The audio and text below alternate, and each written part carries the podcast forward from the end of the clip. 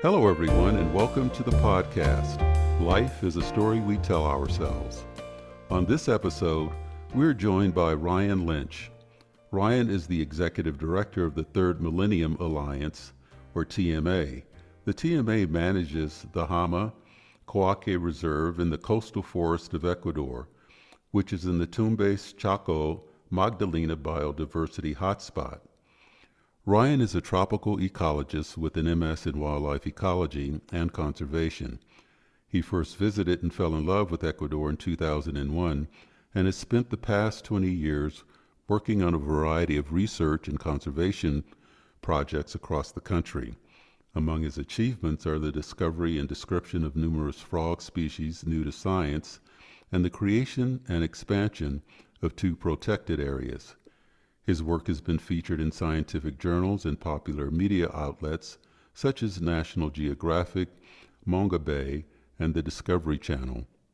He joined the TMA in 2014 following 2 years working as the Ecuador Program Director for the nonprofit The Biodiversity Group. He is with us on this episode to talk about TMA's work to protect and restore the most endangered rainforest on Earth. Ryan, welcome to Life is a Story We Tell Ourselves. Thank you, Don, and thanks for that great introduction. Sure. No, you've done a lot of great work here in Ecuador. So let's start off by finding out exactly what started you off on your current path of conservation and protection of the Earth's resources. Was there a singular event or something that influenced you to get started on your life's journey? Really, I'm one of the people who really has had a lifelong passion for nature, the outdoors, and just general environmental causes.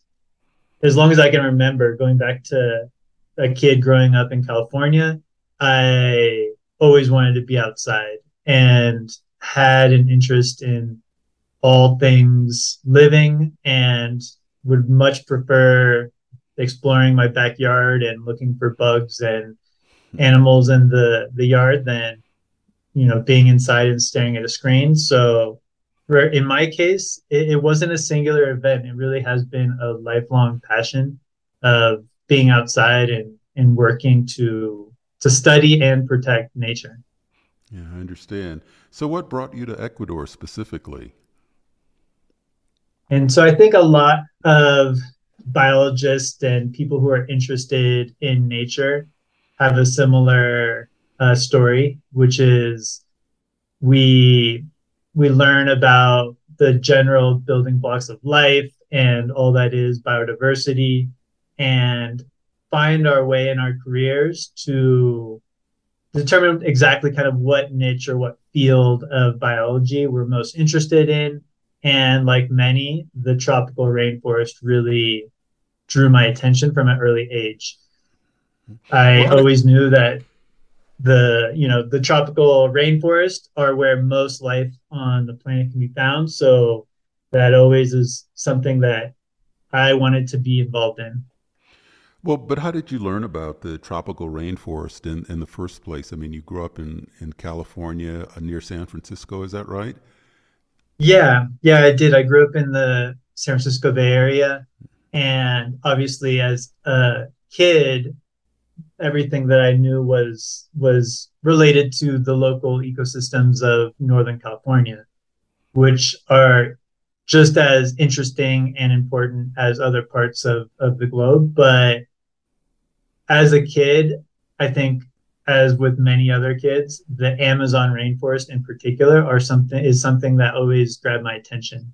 It had this name recognition and had some of the most charismatic species on the planet. And so I learned about it just like any other kid of, you know, studying the wildlife, the species of animals that are found on this planet, and became aware that there was something very special about the tropical forest of the Americas.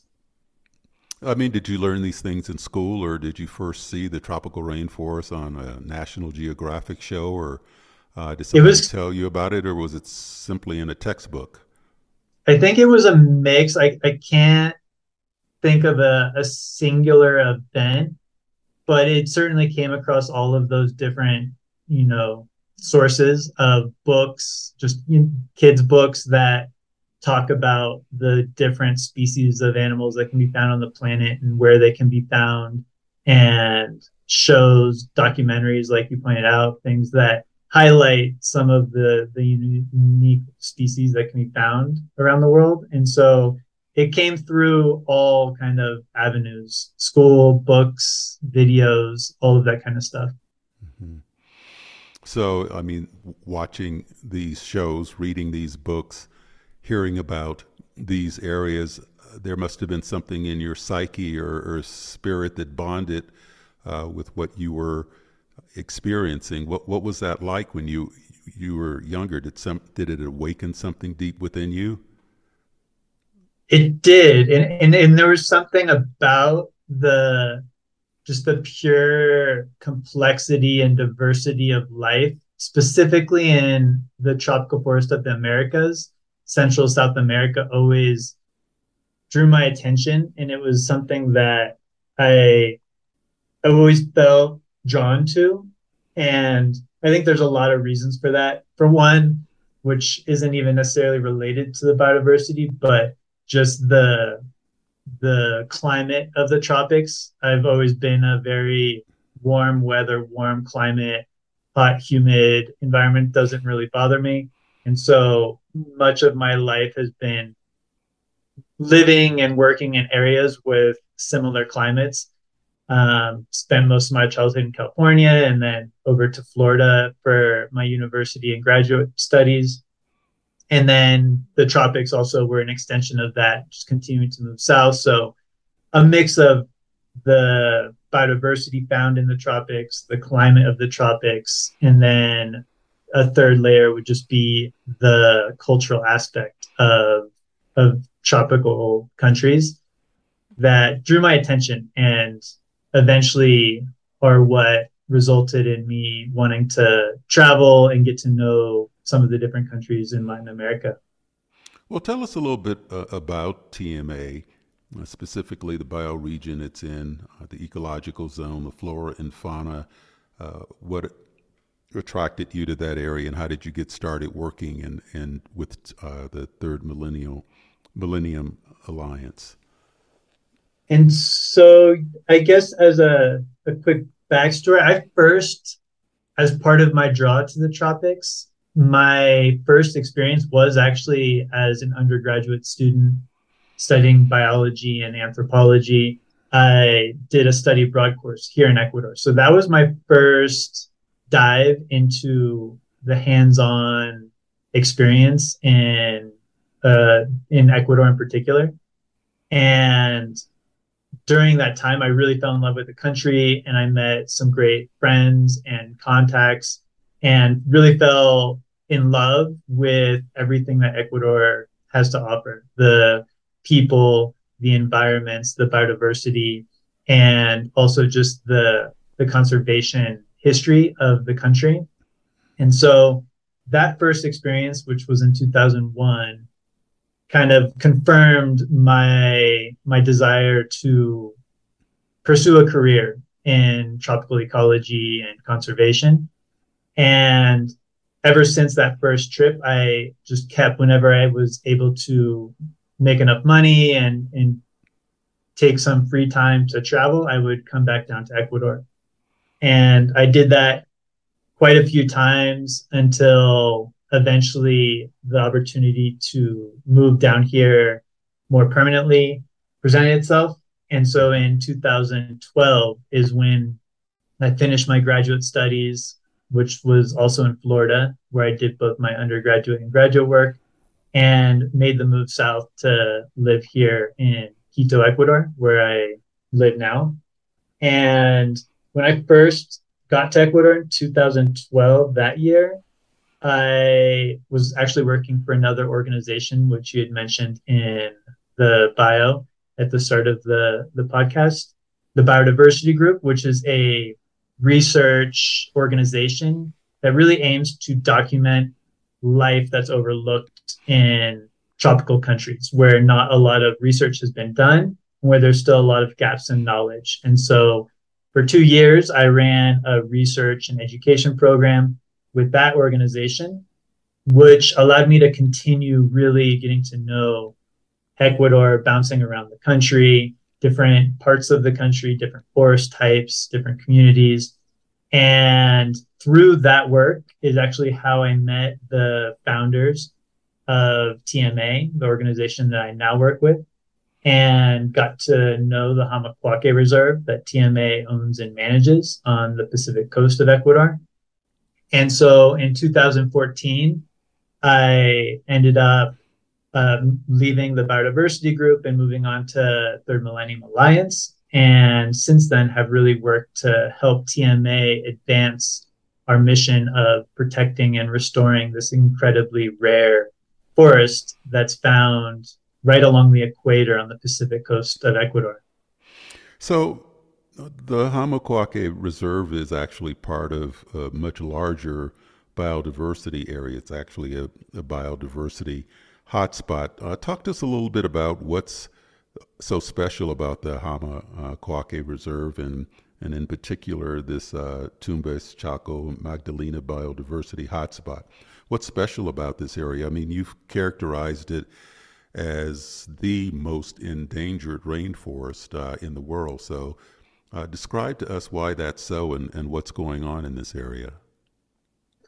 Yes, that's really at the heart of what we do at TMA is working in this incredibly important biodiversity hotspot, and right at the core of the hotspot, in fact. And so the hotspot actually runs from Panama down through Colombia, Ecuador, and into Peru. And it's one of the top 25 most biodiverse areas on the planet. And where the Jama-Coaque Reserve is located is right along the equator, which is an important transition point within the greater Chocó-Tumbes biodiversity hotspot, where the incredibly wet coastal rainforest known as the Chocó transitions into the coastal tropical dry forest of South America. And so right at the equator, these two dramatically different forest types, extremely wet tropical forest and extremely dry and seasonal dry forest, meet at the equator. And the Jama-Coaque Reserve is located right at that transition point. So you can see remnants of Chocó forest and tropical dry forest within a very small area. And you pair that with a coastal mountain range that is found right along the Pacific coast in this area. And you get an incredible diversity of forest types within a very small area. And why that's important is that different forest types provide habitat to different species. And so the Chocó-Tumbes biodiversity hotspot actually contains some of the highest levels of endemic species on the planet. And so these are species that are very limited to specific areas. And because of this dramatic shift from some of the wettest rainforest to driest tropical forests in the world, we have a lot of species in this area that are only found in a very small and restricted range. And that means that if these areas are not protected immediately, those species will also likely disappear from the planet. And so the work we're doing is really aiming to protect the core, the nexus of Chocó to dry forest before it's gone forever. I understand. So what are some of the most unique endemic species that are found in this area, and what are some of the most endangered? So the probably most important that our organization has really focused on is the Ecuadorian capuchin monkey. So it's a small-bodied primate. There's two species of primate that are found in the Jama-Coaque Reserve, but this one in particular is a critically endangered primate. It's in the top 25 most endangered primates on the planet, and it really is on the brink of extinction because of its extremely restricted range. It's really only found in the western coastal part of Ecuador and just a tiny dip into the far northwest Peruvian landscape. And that happens to be an area with incredibly high rates of deforestation and a long track record of poor landscape management. And so it's a species who is very close to disappearing from the planet, has lost a vast majority of its habitat, and needs help immediately so it doesn't disappear within our lifetime. And so the capuchin. I was just going to ask how many of those individuals are left on the planet. Do you know the numbers? We don't know the exact numbers. There's very little work that has been done with this particular species. It used to be considered a single species across a much larger area until further molecular work was done and the species was split. And this particular species has a very limited range that's much smaller now.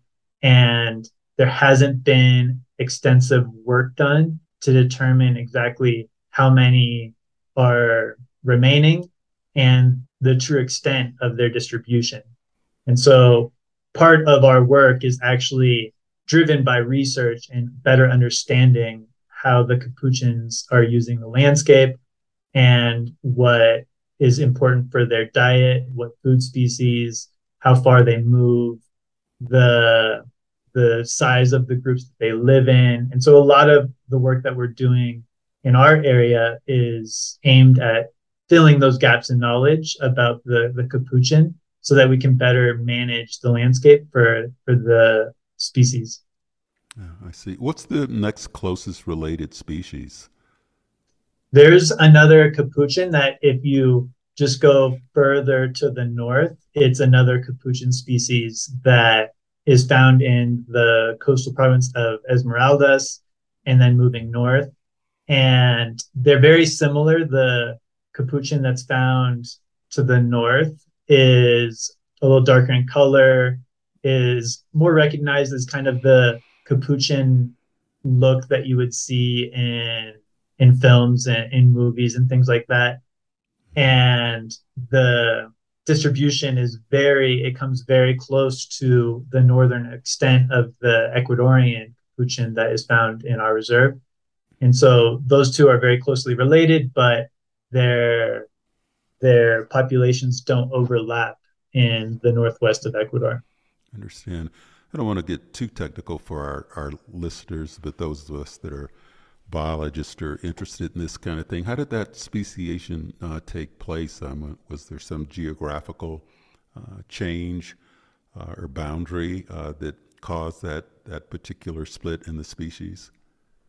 There is a major river. There's a major river that divides these two species that runs from the high Andes around the Quito area all the way down and puts out into the Pacific Ocean.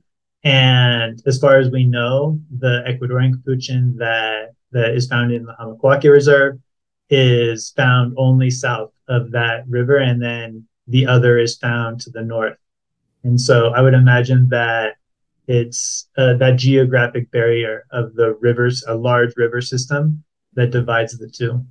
Is that the Esmeraldas River, the Guayllabamba, or which of the rivers is that? It is the Guayllabamba that runs down from the highlands. Right, I understand. Wow. So what are some of the major challenges you're facing in protecting and restoring this area?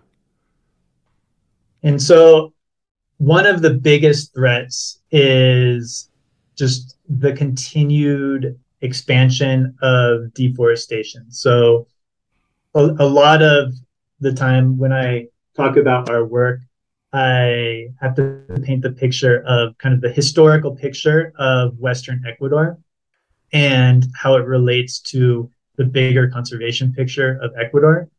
Ecuador is a fairly tiny country. It's about the size of Colorado in the US, as an example. And yet it has the Amazon rainforest in the east, the Great Amazon that most people on the planet are very aware of. And then from the Amazon, it climbs up into the Andes mountain range that runs along the western side of South America. And then it drops down to the Pacific coast. And of course, Ecuador also has the Galapagos Islands out in the Pacific.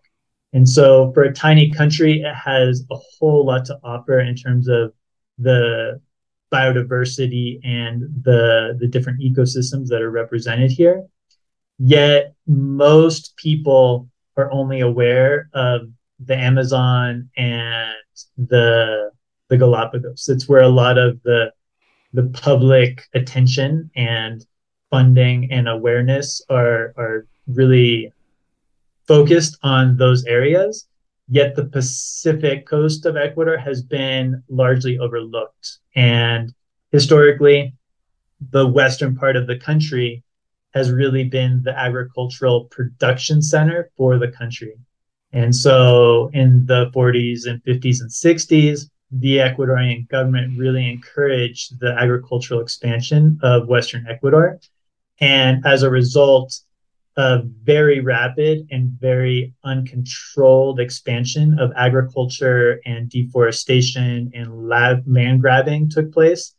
And before Ecuador or the world really knew what was truly going on, we had lost a vast majority of the forest in the western part of this country. And so it's an area that has been overlooked and not very... It's not on people's radar when it comes to conservation, but it is, in fact, one of the most endangered places on the planet. And it's an area where only a few % of truly native forests still remain as a result of a long history of deforestation and uncontrolled and unsustainable agricultural expansion. And that actually continues today.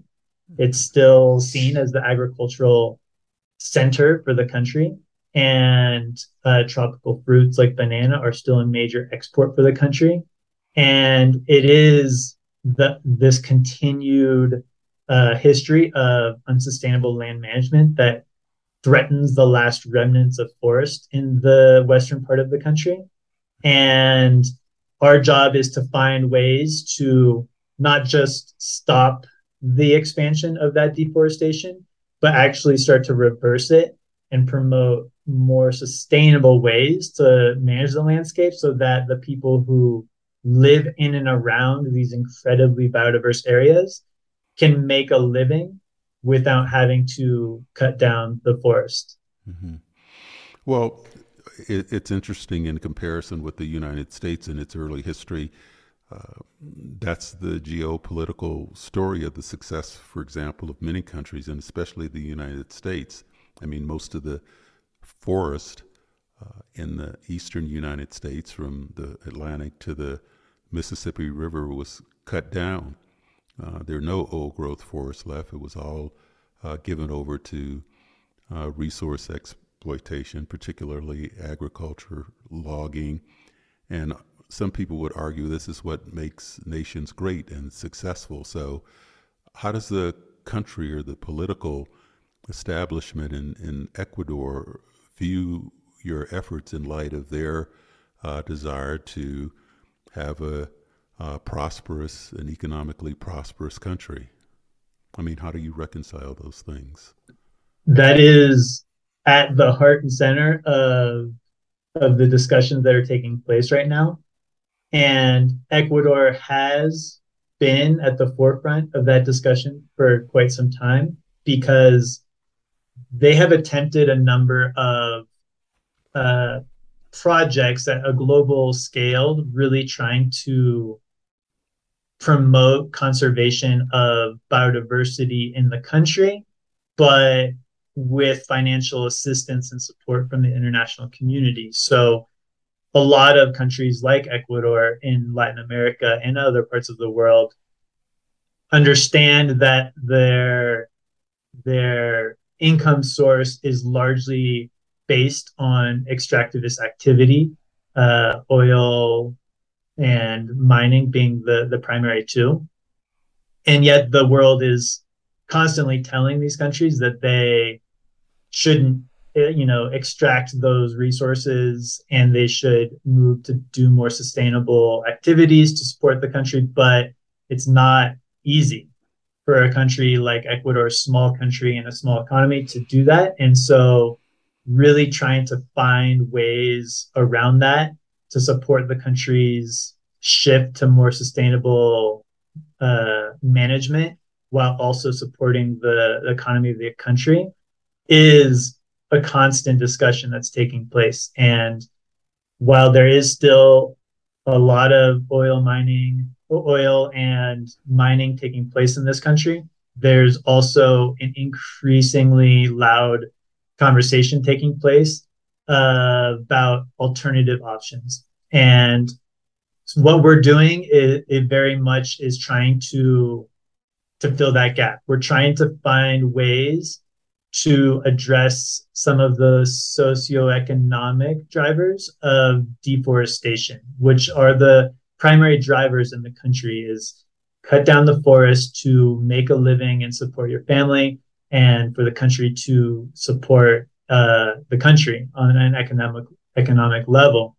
And there needs to be a better management of resources. And so what we're doing with our project is not just trying to protect and you know, create protected areas of intact forest and say, hands off, nobody can touch this, but rather these are areas of high biological importance and we need to protect them. But to do so, we need to create social programs that find sustainable ways to make a living. And obviously our work is done at a very local scale with communities that are located in and around the equator on the Pacific coast, around the Jama-Coaque Reserve. And a project that we're really working to develop is a kind of agroforestry, regenerative landscape management model to not just protect the existing forest, but to restore the degraded forest and also ensure that local families, local communities can make a living through those regenerative activities. And how are you doing that? How are you doing that? How's that possible? Seems like a tall order. It is. And yet it is so key to our work, is to build this model that can be applied to a larger scale over time, because we need, as humankind, we need to find ways to make a living, produce food, and also protect biodiversity. And so in our particular case, what we're doing is using what's known as agroforestry with local farmers, which we live in and around local agricultural communities around the Jama-Coaque Reserve, who have a long track record of doing farming. And the traditional method of farming is cut down some forest, burn the trunks and the leftover branches that are there after selling the wood to make some money. And then they'll do monoculture farming on that plot until the soil is exhausted. And then they'll repeat that cycle and cut down another patch of forest and sell the wood and burn the landscape and then do monoculture farming.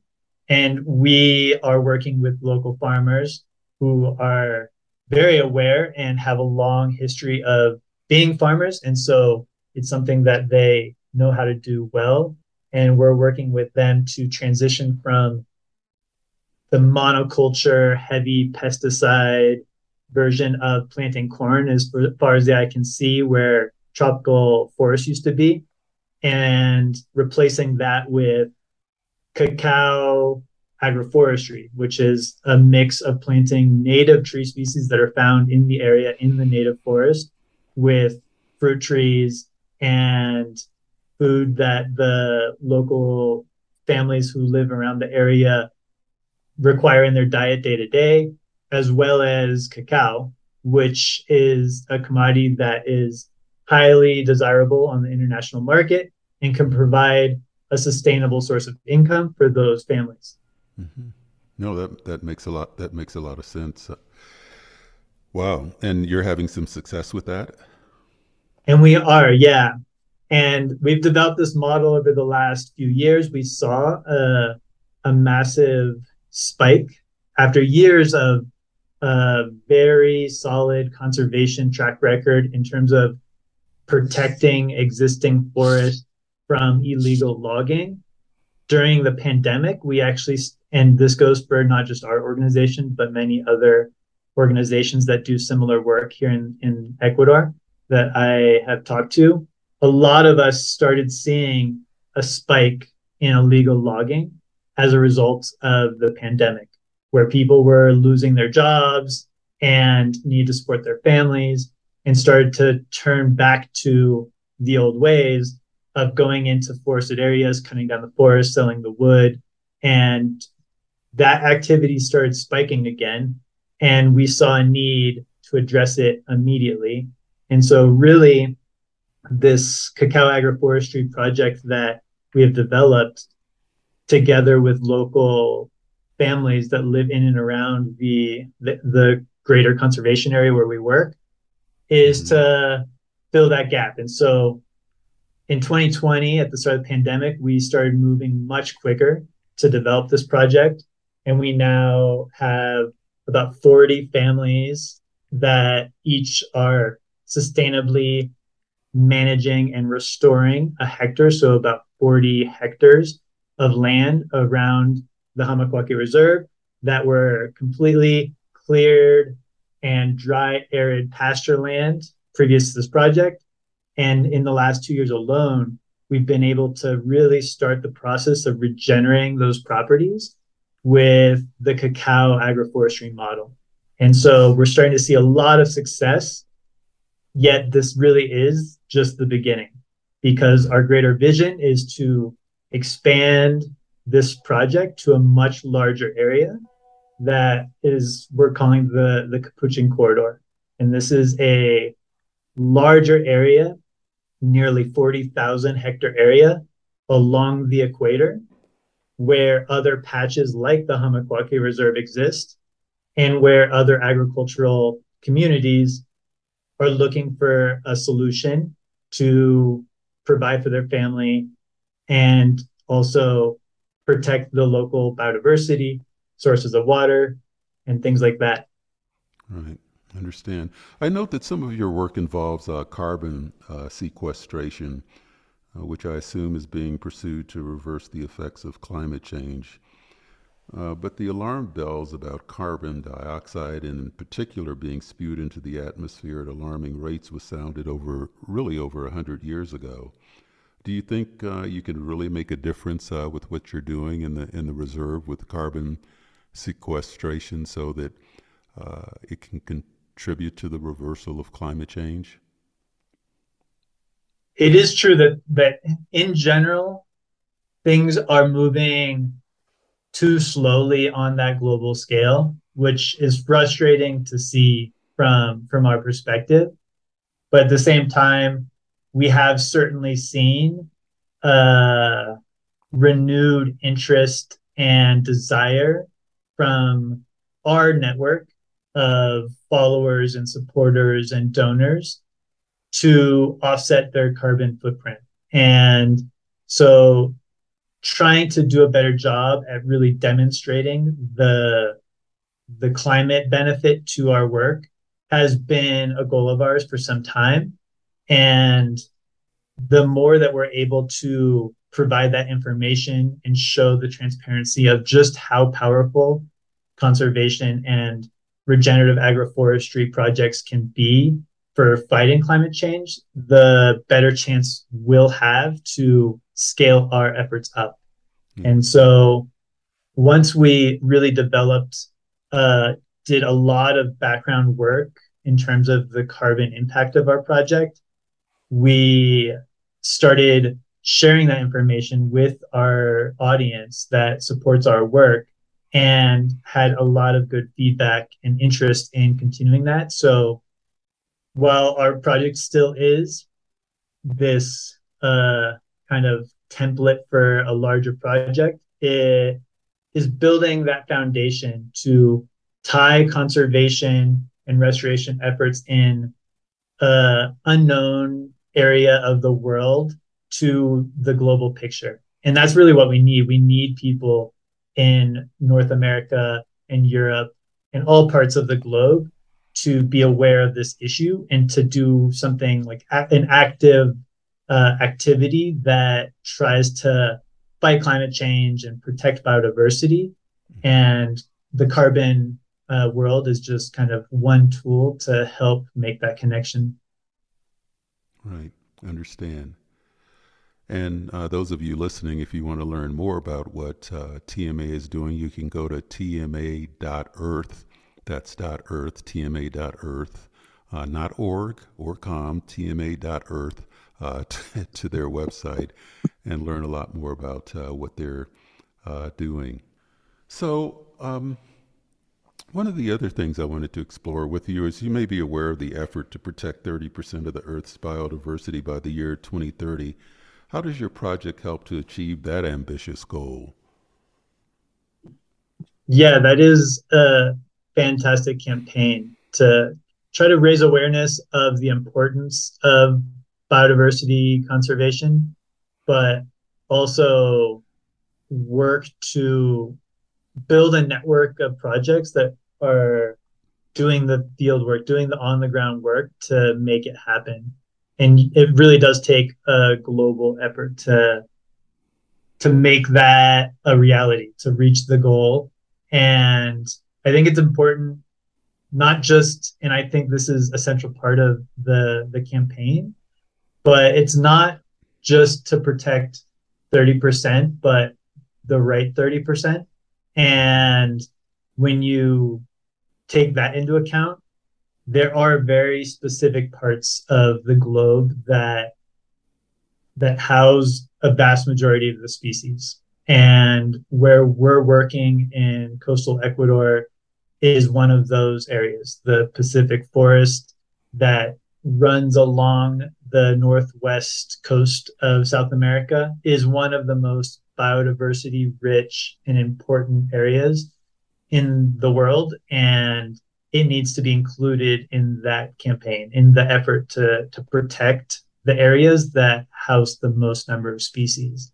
And in our particular scenario, we have been working for the past 15 years to protect the last remnants of this very important and biodiversity-rich ecosystem, when very few other organizations are focused in the area. And so our project, I think, plays a key role in filling a gap in terms of the geographic location of conservation projects. As I had mentioned previously in our conversation, a lot of attention does go to places like the Amazon rainforest, which is also an incredibly important biodiversity spot for the planet. But there are also a lot of organizations that are focused on protecting the Amazon rainforest. And so in our case, we're working in an area that is very rich in biodiversity, yet overlooked. And so what we're doing is trying to fill that gap and be an important conservation and restoration player in the Pacific forest, in the Chocó Tumbes biodiversity hotspot. Sure. To some extent, we may have listeners who have tuned in for the first time and are listening to us use terms like hotspots and biodiversity and speciation and the importance of preserving and protecting. But how do you perhaps change the language or modify the language and substitute another way of talking that inspires people to a sense of wonder of it all, and how miraculous the trees, the flora and the fauna, the animals, and the tremendous numbers and differences all the way from insects to whales, and just how fascinating that all is, and how people should be awed by it all. So when you're talking to people and communicating to them, are there other words we can use other than biodiversity or speciation or habitat and the kinds of things that, you and I have been used to talking about throughout our whole career? I guess it's a matter of interpretation and education. Yeah, it really is. And sometimes it takes a specific example, which I give frequently when I give seminars or talks on our work. One of the examples that I like to give, which kind of gets at that same idea of species richness and really the biodiversity metrics of the tropical forests, are an example with amphibians. My personal background, my passion in terms of wildlife is definitely in the more amphibian and reptile realm. I've spent many years studying amphibians and reptiles of both North America and South America. And it's one of the things that really drove me to continue doing work here in Ecuador, is this fact that there's so little that is still known about the species of tropical forest, because it is such a complex and diverse ecosystem that there's a lot that we just don't know. But when I talk about biodiversity, I try to give a very specific example, and one that I share frequently is the difference between just simply how many species of amphibians are found in the entire United States versus how many are found here in Ecuador. And as I had mentioned previously, Ecuador is only about the size of Colorado, and so a much smaller country. And so when you look at currently known numbers of species in the entire United States, the number sits somewhere around 230 unique species of amphibian. And when you look at Ecuador, the number is over 600 and constantly increasing, because every year, as more research is done, tens of additional species of amphibians are described here in Ecuador. And so the number just keeps increasing. And so you have a country the size of Colorado that has 2 to 3 times more species of amphibian than the entire United States. And when you give that kind of example, I think it is a little easier to just picture the true difference in species richness of the temperate versus tropical ecosystems. And that same comparison holds true for pretty much every taxa. You can look at invertebrates, you can look at mammals, you can look at birds, you name it. There will be more species per area in the tropics than in the temperate zones. And that highlights the importance of protecting these areas. Yeah, no, there's no question about it. Along with the beauty of it all, I mean, in this country, there are I guess now there are close to over 5,000 different species of orchids. And you can also say that there's 5,000 different forms of beauty just in that particular representation of flora in the world, and preserving that beauty, because most people can identify with the beauty of orchids, what it does to your soul, what it does to your spirit when you see something so delicate and beautiful as some of these tiny orchids, all the way up to some of the larger orchids, and the epiphytes, of course, and the bromeliads, and all of these things that you see in the forest that some people have in their homes as tropical plants and in their gardens. All of these things would be lost if they're not protected and preserved. This beauty, the sense of wonder, everything that's fascinating about being alive in the first place is what we're talking about when we're talking about these areas of biodiversity, the richness of species. And the work that you're doing is really about continuing to provide a sense of wonder, a sense of harmony, and a sense of richness, and a sense of the miraculous in just being alive. I sometimes see a tiny insect and it just boggles my mind, the richness and the uniqueness of life on the face of the earth, and the work that you're doing is extremely important to preserving and protecting that all of that. Could you share with us, as we wrap this up, maybe what is the one metaphysical or extremely out of the ordinary event that has shaped your life or is still shaping your life? I mean, you're out there in the middle of nature. I mean, you must have had some sort of experience that was extremely memorable to you that you'll never forget. There's so many, but the times that come to mind are certainly those moments where I'm out walking in the forest alone and take the time to just sit and observe. And it's one of the things that I most enjoy doing is just going out into the rainforest and taking a walk and sitting down and just observing. And there's been many different stories that I could share with you about times that you just let things unfold in front of you.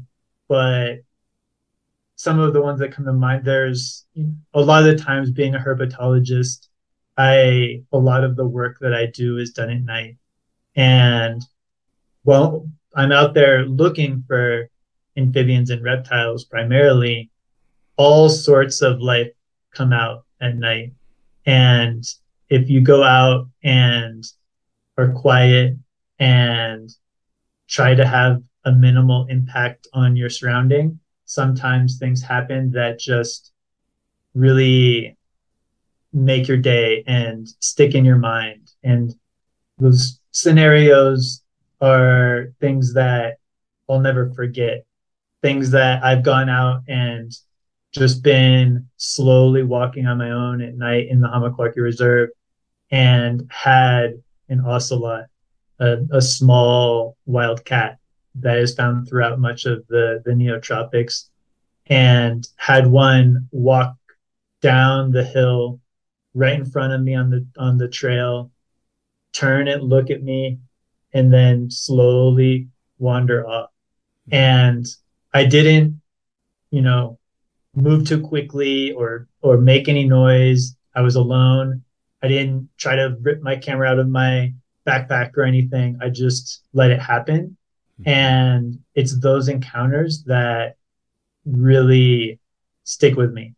Yeah. And there's endless scenarios like that I think are really what I live for. And in the end, it's those types of experiences in nature that are what drive me to want to protect it. All right. No, I understand. And I think for humanity at large, our health and our well-being is so dependent upon our ability to interact with nature and to have wildness, if you will, and wilderness surrounding us. It's something that's almost unexplainable, but our health and our well-being, both spiritually and physically, is dependent upon these wild areas and us protecting and preserving our natural and cultural resources. Ryan, thank you very much for joining us. Thank you for the work that TMA does. Again, for our listeners, if you want to support this kind of work, their website is TMA.earth, and it's the Third Millennium Alliance doing this wonderful work in Ecuador. Thank you, Ryan, and maybe we'll have you back on the program at some point, and you can share with us how the project is faring here in Ecuador. Thanks a lot. I'd love to. Thank you very much, Don. Thank you for joining us on this episode of Life is a Story We Tell Ourselves. You can subscribe to the podcast at lifeisastorypodcast.com. This podcast season, we will explore the many efforts around the world to protect our natural and cultural resources. Brian O'Donnell, the Executive Director with the Campaign for Nature, will join us in our next episode. In the meantime, stay safe, share happiness, and remember, never stop questioning. Curiosity has its own reason for existing.